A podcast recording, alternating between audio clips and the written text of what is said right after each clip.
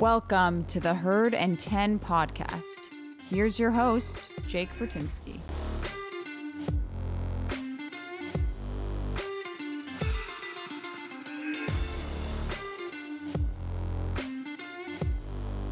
Hey everyone, welcome to another episode of the Herd and 10 podcast. I am joined by my co host and former NFL defensive tackle, Corbin Bryant.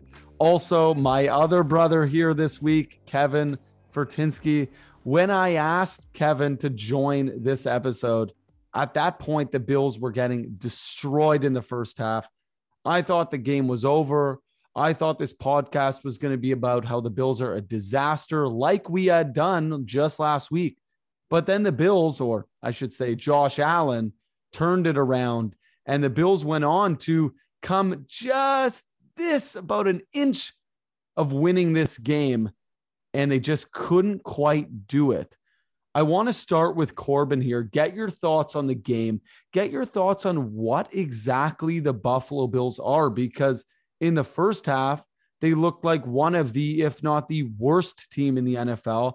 And then in the second half, they were competing with pretty much who is the best team in the NFL in the Tampa Bay Buccaneers. And then after your talk, we'll go to Kevin and get his thoughts on the game. Well, first off, Jay, we have to look at it like this. And it's something that we've been seeing all year long. Josh Allen is the offense. As if you look at the statistical sheet, Josh Allen accounted for 90% of our total yards. Like, like how does that even happen? He's throwing for for 300 yards and he rushed for 110 yards. I mean, a fantastic effort by Josh. But the one thing that held us back on offense is, and then we are, and we sound like a broken record on this podcast, the red zone. What the Buccaneers were doing to us, they're like, okay, just like every other team is doing, starting with Jacksonville, and probably even before that, teams are like, we'll give you everything underneath. Uh, uh, we don't care. We don't care if you get five yards in this play, 10 yards in this play.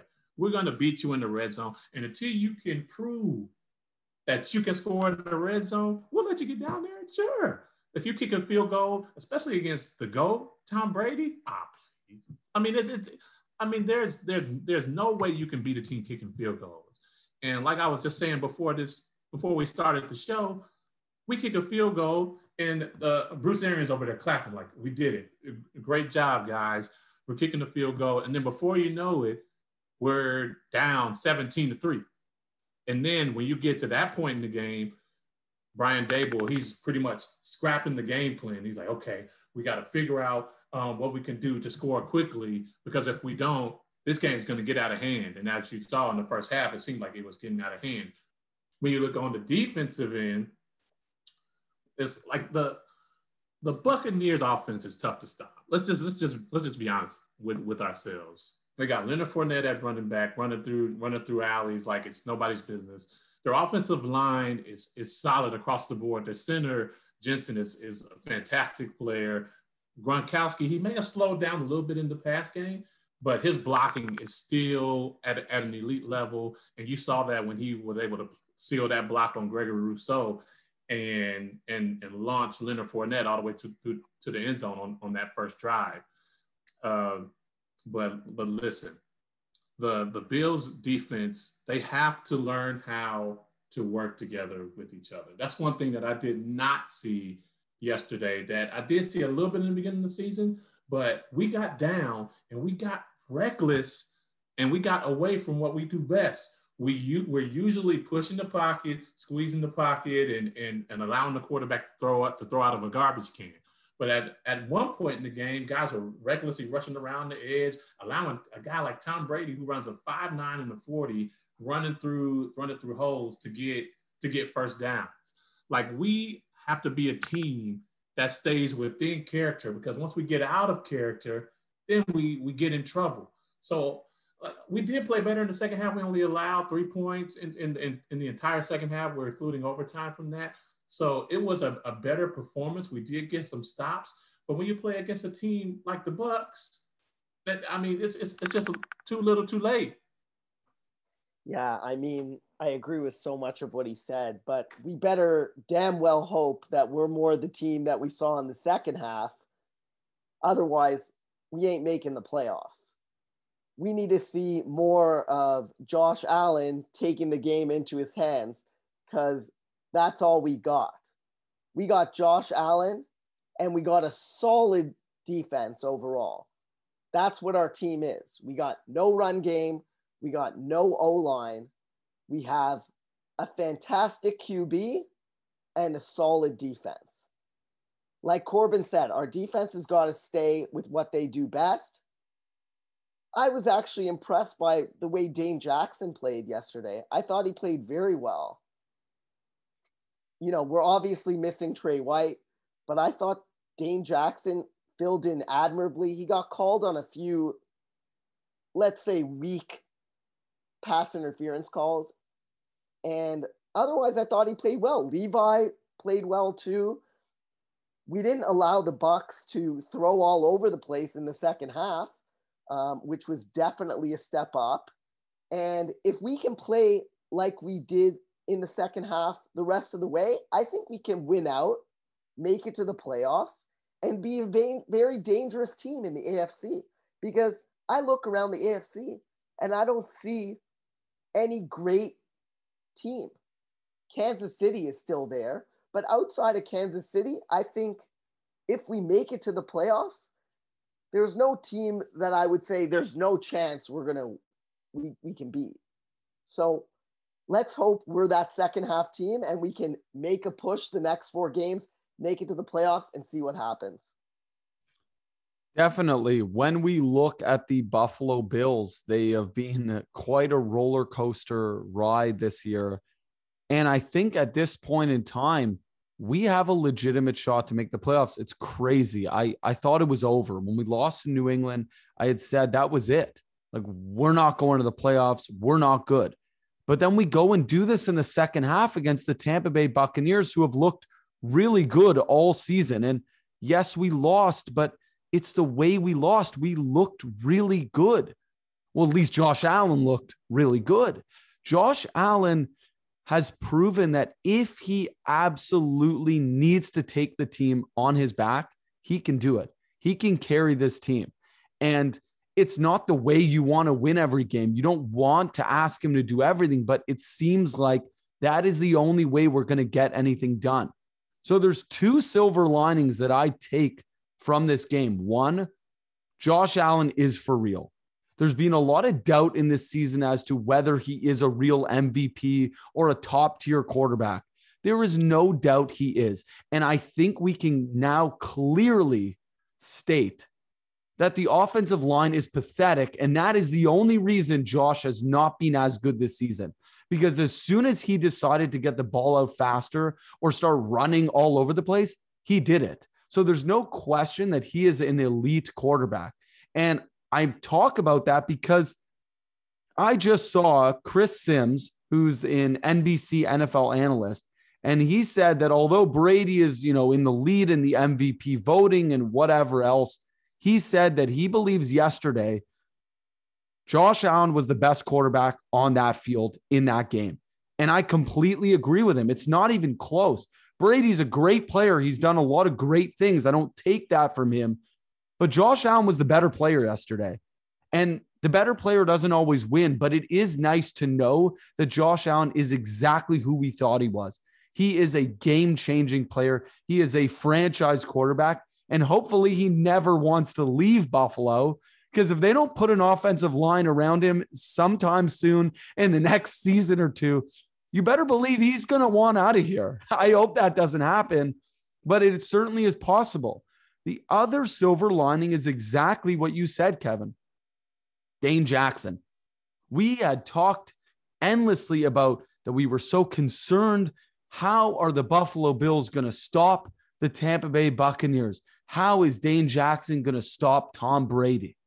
But he did it. Maybe it wasn't in the first half, but in the second half, Dane Jackson looked like a veteran. He looked comfortable. He was in plays where he's getting contact on the receiver, but he's looking back. He's doing exactly what he needs to do. And yes, there were a couple weak calls, but he looked really good. And to me, that's really promising because that was my biggest concern through the next few weeks here is can the Bills actually make the playoffs without another cornerback? But I think they actually have one in Dane Jackson. And of course, Micah Hyde, Jordan Poyer, those guys continue to look like the best tandem in the NFL at safety. Those guys just make things happen. Unlike some guys like Tremaine Edmunds, I'm not going to go down that road. We've done this before, but we have some players on this defense that, when asked to make a play, they can make a play. And I think we're going to need that over the next few weeks. But it is going to be interesting to see what Bills team shows up every week because we really just don't know quite who's going to show up. I want to talk about the end of the game. Stefon Diggs. He definitely gets interfered with. There is no call. There is a question that maybe that cost the Bills the game. Now, you have to win the game. You have to forget about the refs. You need to win the game on your own merit. And I'm not saying that it's the refs' fault that the Bills lost, but you have to take into consideration that there were some calls made throughout the game that to me were a lot lighter than the amount of contact that was made on Stefon Diggs. And it wasn't the first time in the game that he was interfered with and it was not called. And I understand that you're not going to call everything, but come on, you got to give Stefon Diggs some respect. No, Corbin? Like I learned a long time ago that when you're playing in a game, especially a game of that magnitude, you don't put your faith in the refs. I'm sorry. Some I know some people do it. Um, Brady probably did it yesterday when he threw a deep pass just to get a, a pass interference call on, on Levi Wallace when he was throwing to Mike Evans. Mike Evans. But you, you you just don't do that. You don't you don't put your offense around that. You don't just throw fade balls and just hope that the guy holds them. That's just that's just not a great strategy. A great strategy would be to okay, we need to get in the red zone and we need to have a script of plays that we know can work, and we need to have adjustments off those plays if we see a defense that we cannot that we can't execute this this um, this route tree against. So the first play in the red zone, I mean, we're we're running Josh Allen on a quarterback sweep with with his leg basic, basically broken. That's just that's just not a that's just not a play that that's gonna that's gonna provide any dividends. And one thing that I did see and it was a, it was very eye opening to me in the game. I saw that the defensive line they basically knew they knew the Bills were running that play. So for, for, from my eyes as a defensive lineman, that tells me there's something on tape that teams are watching that says, okay, when they're about to run the quarterback sweep, maybe the the offensive guard's hand is a little light, so he's gonna he's, he's gonna he's gonna zone outside, or maybe the the back is is wide out, outside of the tackle. So that tells me something. But I don't know what the Tampa Bay Buccaneers saw yesterday, but they had that thing down pat. So that's something that I think the Bills need to look at because there, there's some there's something out there on tape that's telling teams like, hey, this is what the Bills are doing to run the quarterback sweep. Possibly this is something that the Bills love to do in the red zone. This is like their concept. So what that tells me as an analyst is the Bills need to switch it up a bit. Now, granted, the Bills went three for five in the red zone yesterday. It's not that's not bad.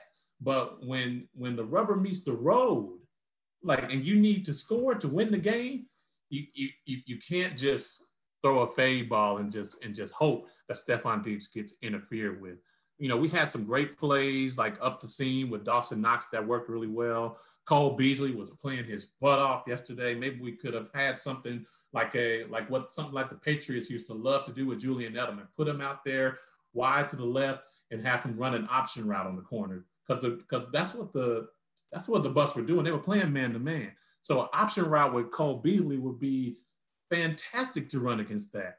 So I mean, we have we have options down there, but the Bills definitely need to not one, not depend on the refs to give you a call, and two, work work to your strengths a little bit in the red zone.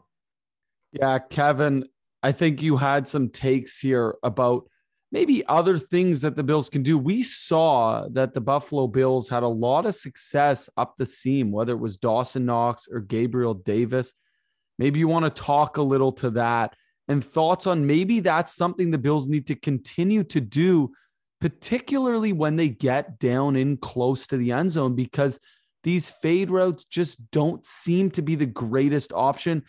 I know Diggs has great hands, but you're putting a lot of pressure on a very, very difficult play for Diggs to make. Yeah, I, I totally agree with what Corbin said. I think I think it was Beasley's time, third and two. He was getting open very quickly on a lot of plays. That could have been a quick, a quick juke move, something from Beasley there. We only needed two yards. We didn't need to get in the end zone on that play. Um, and I was happy to see Gabe Davis played more. Um, too bad it was at the expense of Emmanuel Sanders getting hurt. But I believe that Gabe Davis at this point is the better option to Emmanuel Sanders. And the fact that Emmanuel Sanders is not playing next week, hopefully Gabe Davis will be used more and will get that second wide receiver spot because I think he is the younger, more athletic option at this point. And as we've seen, Emmanuel Sanders the last two months of the season hasn't been overly productive. So maybe getting the ball to Davis more will open up this offense. He's a bit of a bigger body along with Knox. Um, he can be used both on the outside and in the inside. We saw him score a touchdown um, right up the seam yesterday. Both Knox and Davis, for that matter, scored the same way. And yet they're doing a fade to Diggs in the end zone um, was not the greatest play call, in my opinion. Um, so let's hope we see more creative play calling in the future. Like Corbin said, we need to get more creative. We need to convert in the red zone if we're going to make the playoffs and win out. That's just a fact. And we don't have the run game to do it. So it's going to be up to Josh Allen. I'm going to take a little turn here and I'm going to ask you guys something point blank was Boogie Basham a terrible, terrible draft pick? I'll give my opinion first. I'm then going to go to Corbin. I, I, see that face. He, he might not be on the same page as me. I, when I look at this pick, I go, damn, that's a player that could be really good. Basham has a lot of potential, but he doesn't belong on a team that had this many defensive linemen already. There is a reason that he's been a healthy scratch for almost the entire season. Specifically, when we know now how awful our offensive line was and is, doesn't it seem reasonable that we should have spent a little more draft capital on our offensive line? It seems like Rousseau may be a good pick. We don't, we really don't know yet, but at the very least, he's super talented he brings something that we didn't have. So far, from what I've seen from Boogie Basham, I don't see anything that he brings that's unique or different than things we already had, other than simply just extra depth. Did we need to spend a high pick on a guy who we don't need now, who we may need in a year or two from now? And we might not be the same team anymore. Corbin, I'll get your thoughts on this and then we'll go straight to Kevin. And then I got another thing to uh, to turn to. Well, well, here's the thing: we did get Spencer Brown in the draft, so like that's that's our offensive line um, pick there, and he's he's done okay. He's he's been better than who we've had out there um, with with Williams playing um, right tackle, but do I? I mean, Boogie Basham. I mean, he's a he's a rookie. I mean, he, you got to give the guy at least a shot to to show what he can do. He he hasn't played a ton of snaps and he's made some plays this year, but to say that he was a, a bad draft pick, I mean it's I, I mean that's really that's just really either that's here nor there. I mean he's a guy that's was drafted for depth. That's something that we needed on the defensive line because let's see, we had Jerry, who's he's getting up there. He's a, he's an older player. We don't know how many more years he's gonna continue to play you got Mario Addison, and then you have the first round pick in Rousseau, and then you got Epenesa, who is, I mean, I, I never see him do anything out there. Um, so we have to, yeah, we had we had to get some depth, and we had to get some competitive depth. Remember, I talked about last week when you're in the draft and when you're looking in free agency as well, you have to add that competitive depth because if you don't add that competitive depth, you know, you won't get the competition that you need in training camp to push guys because you don't want guys coming in saying, oh yeah, my, my spot is solidified. Like I don't have to compete with anybody. No, having a competitive environment is helpful for the team. Now, has Boogie Basham been getting all of the all of the reps? No, you know, he's been inactive, he's gotten sparingly throughout the year. But am I ready to throw in the towel on the guy? Absolutely not. The, the draft, there's a reason why you have limited picks in the draft. You identify players that you think can fit your system, and it's pretty much a coin flip. I mean, who like who knew that Sam Darnold would be this bad? I mean, as as much as Mel Kiper and Todd McShay talked about this guy throwing the ball around, and he, he he's going to be a career backup here soon. So that the the draft is a toss up. I've seen a lot of undrafted free agents like myself come out there and just be be great players. So you know, you really have to wait and see how guys develop. But to, to give a, a, a grade to Boogie Basham, I mean, I would say incomplete right now, but I say give the guy a chance. Yeah, I, I have no problem with Boogie Basham as a player. I have a problem with who the position they drafted. I think it was not a win now draft pick. That is the issue I have with it. We needed a running back. We needed an interior offensive lineman. We did not need a 12th defensive lineman they traded Darryl Johnson for a seventh round pick. Darryl Johnson would have been more useful to our team this year than Boogie Basham. I don't dislike Boogie Basham as a player. I don't know what he's going to end up as. Doesn't look like to me he's going to be that great, but who knows? The the real problem is it took away from another position that we could have added to. I believe Creed Humphrey was taken almost, I might be wrong, but almost directly after Boogie Basham. And he has been the number one graded interior offensive lineman in the entire league this year. So that improved Kansas City drastically. And our second round pick improved us zero. That's the problem I have with the pick. Well, and just always remember this last thing I'll say. Hindsight is always 2020. Don't you always look back and wish that you could have drafted him or you could have stayed back in the draft and not and not traded up to get uh, Sammy Watkins or you know we, we like we have like a lot of those things that come up in the draft, but you got to stick to your draft strategy. If you and if you think guys can help you, but you really don't know what you get until they get on the field. And then, you know, once they show you who they are, and then you either like, yes, I'm a great scout, or man, we really failed on this one. So I just have a problem with the position just because we had so much depth at that position. Even Vernon Butler is virtually the same player as Basham, and he's not playing either. So, but but but but what would you be saying if Boogie Basham had six sacks? Right? You don't know. You don't know. You I don't would be know. saying we didn't need another defensive lineman, but I'm happy he panned out. and I think that's where we're at. Look, I think Boogie Basham could be a good player. From what we saw in training camp, and even in the moments he's played, I got to admit he's actually played really well in the time he's played.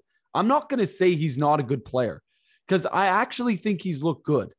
The issue is, uh, once again, to reiterate, is that we could have drafted a position that we desperately needed. We know, and yes, hindsight is 2020. However, we knew coming into this season we did not have a good offensive line.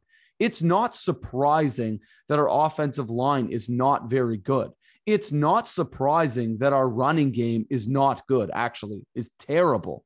Those are not surprises. We knew those things were issues. Maybe they're not things that needed to be dealt with in the draft because we're talking about drafting Basham, not drafting Basham. Maybe we're taking the wrong look at this. Maybe we needed to go to free agency. We didn't even bother doing that, right? We didn't bring in any new linemen that could actually make our line better and we knew we had problems. I can't say we didn't bring in a free agent for the running back position because we did. We brought in Matt Breida. But let's be honest here. Matt Breida has, yes, some things that we don't have in Zach Moss and in Devin Singletary. But let's not kid ourselves. We knew Matt Breida could not be a really good running back in the NFL. He could be a useful player. He could help our running game, but he wasn't going to turn our running game from being bad to being great.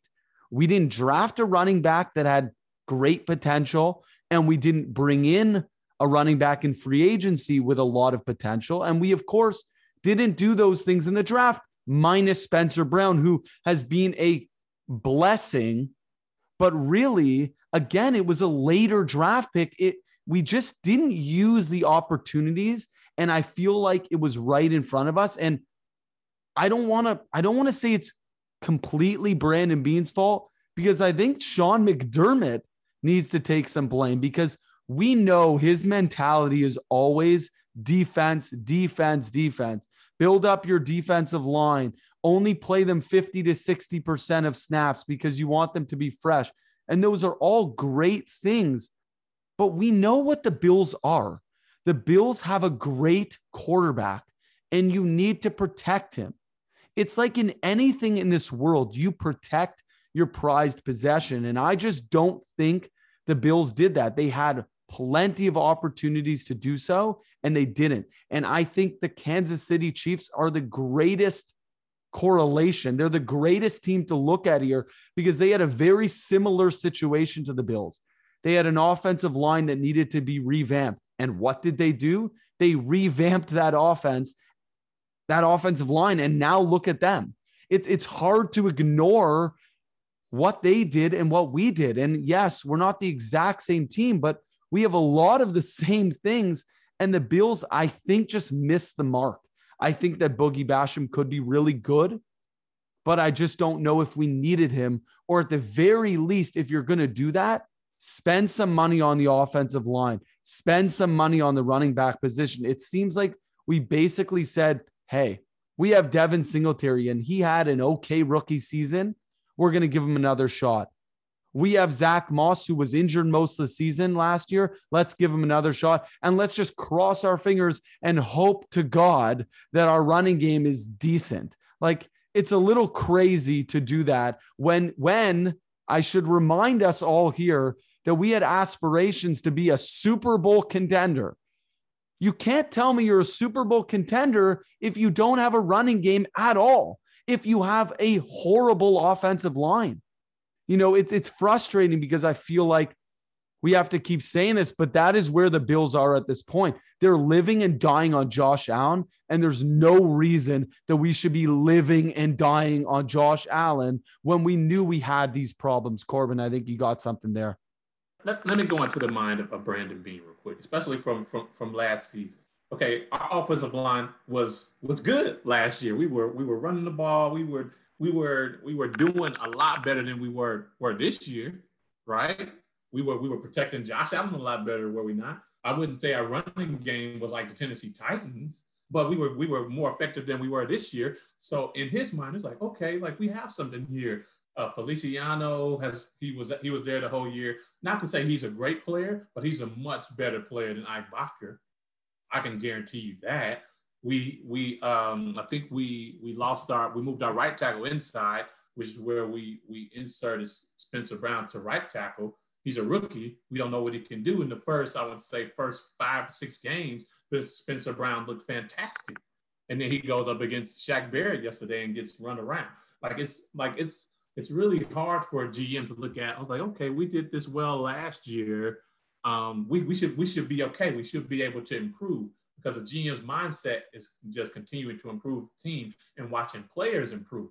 But to you guys' point, I will say this: the Bills should could have added or drafted some more depth there, or could have gone out in free agency and gotten someone, or and and listen, this is this is this could be crazy, but why not just sign Adrian Peterson for a couple weeks? I mean, he's I mean, why not? He's on the practice squad somewhere. I would not mind. I would not mind seeing that man getting back there in his in his racer's stance and, and running straight ahead for three or four yards. I mean, he, he doesn't cost much, but you know, I'm not the GM. I, I hate to even mention his name, but we did go into this season, the GM, Brandon Beane, expecting that Cody Ford would be our starting right guard. That to me was maybe the most bizarre thing. We have seen Cody Ford in his first two seasons, he was atrocious. And he has gotten even worse somehow this year. So the fact that we went into the season thinking that Cody Ford was going to start and then having his backup be Ike Boettger was a big red flag. That we didn't bring in anyone who could potentially be an upgrade to that at the guard position was maybe our biggest mistake of the offseason. And Corbin mentioned it, but we went into this season very with to- almost total consistency on this roster from last year. We made very few changes, expecting guys would be as good or better than last year. Unfortunately, that hasn't been the case, and consistency somehow has hurt us this year, both among our coordinators and on our team. We've become a little too predictable, having had the same group of guys together for X number of years. Leslie Frazier and Daboll have been together now at least three straight years. And that has actually made us easy, maybe to plan for. And it's resulted in us getting worse, which is not usually the case in the NFL. Consistency usually means you get better. This year, somehow it's hurt us. It's interesting. I'm laughing because it is laughable that we went in with Cody Ford as our potential starting lineman. It, it, it's laughable. And part of it, unfortunately, is Brandon Beane drafted Cody Ford. He obviously really believed in him, still somehow believed in him, even when it was clear that he could no longer play. They tried him at tackle, it didn't work. They tried him at right guard. It didn't work. They tried him as the backup right guard. It didn't work. Like nothing works with him. And this isn't, this doesn't need to become the Cody Ford show. But again, it just, we know there's an issue with our offensive line. We know they could have been fixed. It wasn't. Unfortunately, this is where we're at. Unfortunately, the person who's hurting the most out of this is not me. It's not Corbin. It's not you, Kev. It's not any of the Bills fans. It's not any of the coaches. It's Josh Allen because he's got a sprained foot now. And you can blame the offensive line for that one. So I think at this point in time, we have to just believe that that magic that we saw in that second half from Josh is just magic that he can give for a few more weeks can get us into the playoffs, and then we'll see where things go. I think that that's where we're at at this point. I want to end this show on one last piece here. I want to let Corbin go through the keys to the game because we're taking on the Carolina Panthers. We've talked a lot now about the Bills' loss to the Tampa Bay Buccaneers, which doesn't feel like a loss because there's some good things that came from that game. The Bills are still in a playoff position. They still have a chance to make the playoffs, but they pretty much have to basically win out here. Do we need to do anything specific against the Panthers? Do we just need to play our game and not worry and not sort of hurt ourselves? Just just play our game, right? The biggest thing this weekend, Jake and Kevin, is we need to generate turnovers. We need to get back to that. The past couple games, we haven't been generating any that's been turning the ball over. So once we get back to that point, and we'll be we'll have some opportunity this weekend, especially if they start Cam Newton at quarterback. I mean, he has looked terrible, and I, I love Cam Newton, great player, but he he's he's way pa- past his time. It's, it's, time for him to to um, maybe maybe pack it up. But if they do start him, we need to contain him in the pocket because he still does run okay. He's not as fast as he used to be, but we need to be back there and create some turnovers and get some get maybe some pick sixes, some tips and, and uh, some tips and some picks and things like that. And we also need to rush the passer and get him on the ground. and and let, let's be hopeful this week. Hopefully, Josh Allen will be able to to play. I, I would err on the side of caution with him if he can't play. Let's see what Mitch can do. Yeah, I, you know, I have faith in Mitch to go out there and win us one game, especially against the Panthers, who haven't done hardly anything well. Their their best players out. Christian McCaffrey, at all. So they really don't have a lot of options on the offensive side. On the defensive side, they're very young on the defensive line. They're still kind of learning how to play their line. They're young at the linebacker core. Um, they have um, Stephon Gilmore, but he's still kind of kind of learning the the defense um, for Matt Rhule and the Carolina Panthers. So I see a lot of opportunities for us in, in the pass game on the offensive side. I'm not talking about running the ball anymore because that's just not something that the Bills do. It's not something that I want them to do, because it's and it's not something that we do well.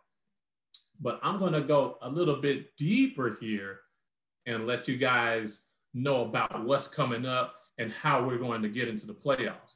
Right now, we have the Indianapolis Colts ahead, ahead of us. The, the Browns are behind us. The Bengals are behind us. But w- what what percentage am I going to give us to make the playoffs? So let's let's let's look at that. The Browns, they uh-oh, you don't want to play against Aaron Rodgers this time of year. The Bengals, who are a good team, the Steelers, who can go out there and they can beat you, and then they have to play the Raiders. You have the Bengals, who have to play the Chiefs, who are red hot right now, who weeks ago we were like, oh man, the Chiefs are, they're, they're done. And now they now they look incredible. So since they have to play them, they have to play the Broncos, who have a great defense, the Ravens, and Lamar Jackson will probably be back. I think he'll play this weekend. And then they have to play again the Browns. And then you have Indy, who is ahead of us. They have to play New England, who is playing fantastic. They will probably win out this year. The Cardinals, wow. The, the Raiders, and they're okay. And then the Jaguars, eh. And then you got the New England Patriots for the division. I right now I can't see the Bills winning the division because the, the Pats have the Colts, they have to play us, then the Jaguars, and then the Dolphins. And then for us, we have the Falcons. I believe we can win this weekend. Carolina. The Pats will be a tough one, and then the Jets. So I believe if we can win three out of four, we'll we'll be in the playoffs. But it's all about what are we doing to gain momentum to get into the playoffs? How are we playing? If we can figure out in these last four games and gain some momentum into the playoffs, we can make some noise. But if we play like we did in the first half yesterday, it, it's it's not going to look good. But I'm, I'm giving the Bills, they say the Bills have a 66% chance of making the playoffs. I give them about an 80% chance based on what I just read. So you're saying there's a chance the Big Bills chance. can make the playoffs. And it, it is true. I, I like that you broke down all the other teams we're competing with. There is no question. The Bills have a pretty easy path to the playoffs, as easy as you can ask for in this situation. At being in seven and six, looking the way that we have, do we even deserve that? No, but we have it. So we got to take it. We have this path, we have a real shot. And look, maybe we'll shock the world and beat the Patriots and just roll out. And like you said, the, the big thing here, Corbin, is that we have momentum going into the playoffs. It's not just making the playoffs, it's actually having the right things in place to make a real impact in the playoffs. And that's the hope here. So, again, thank you everyone for listening. Thank you, Kevin, for joining us. Corbin, always great as always. And go Bills. Go Bills. Go Bills.